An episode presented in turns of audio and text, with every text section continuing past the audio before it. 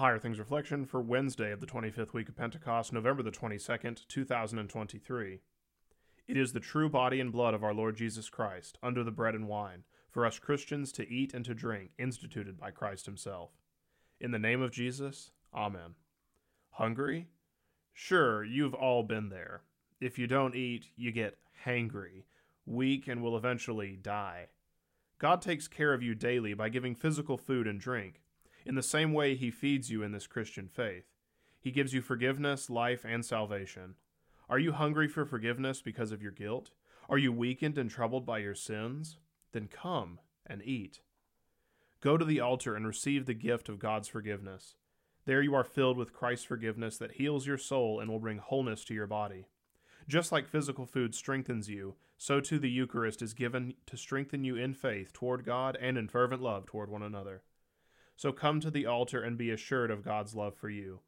He loved you so much that he gave his only Son for you, that you would not perish, but have eternal life. In the name of Jesus. Amen. Lord Jesus Christ, life giving bread, may I in grace possess you. Let me with holy food be fed, in hunger I address you.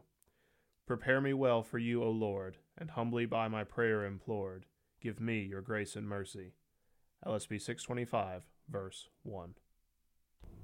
I thank you, my heavenly Father, through Jesus Christ, your dear Son, that you have kept me this night from all harm and danger, and I pray that you would keep me this day also from sin and every evil, that all my doings in life may please you. For into your hands I commend myself, my body and soul, and all things.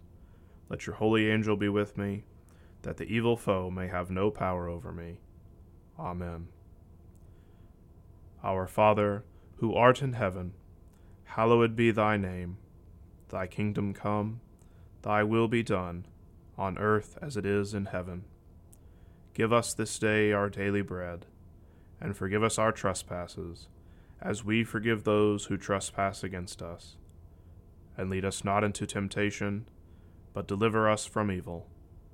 For thine is the kingdom, and the power, and the glory, forever and ever.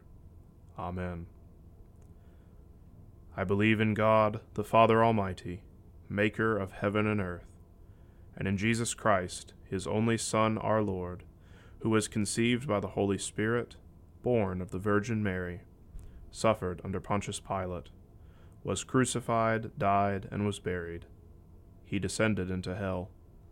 The third day he rose again from the dead he ascended into heaven, and sits at the right hand of God the Father Almighty. From thence he will come to judge the living and the dead.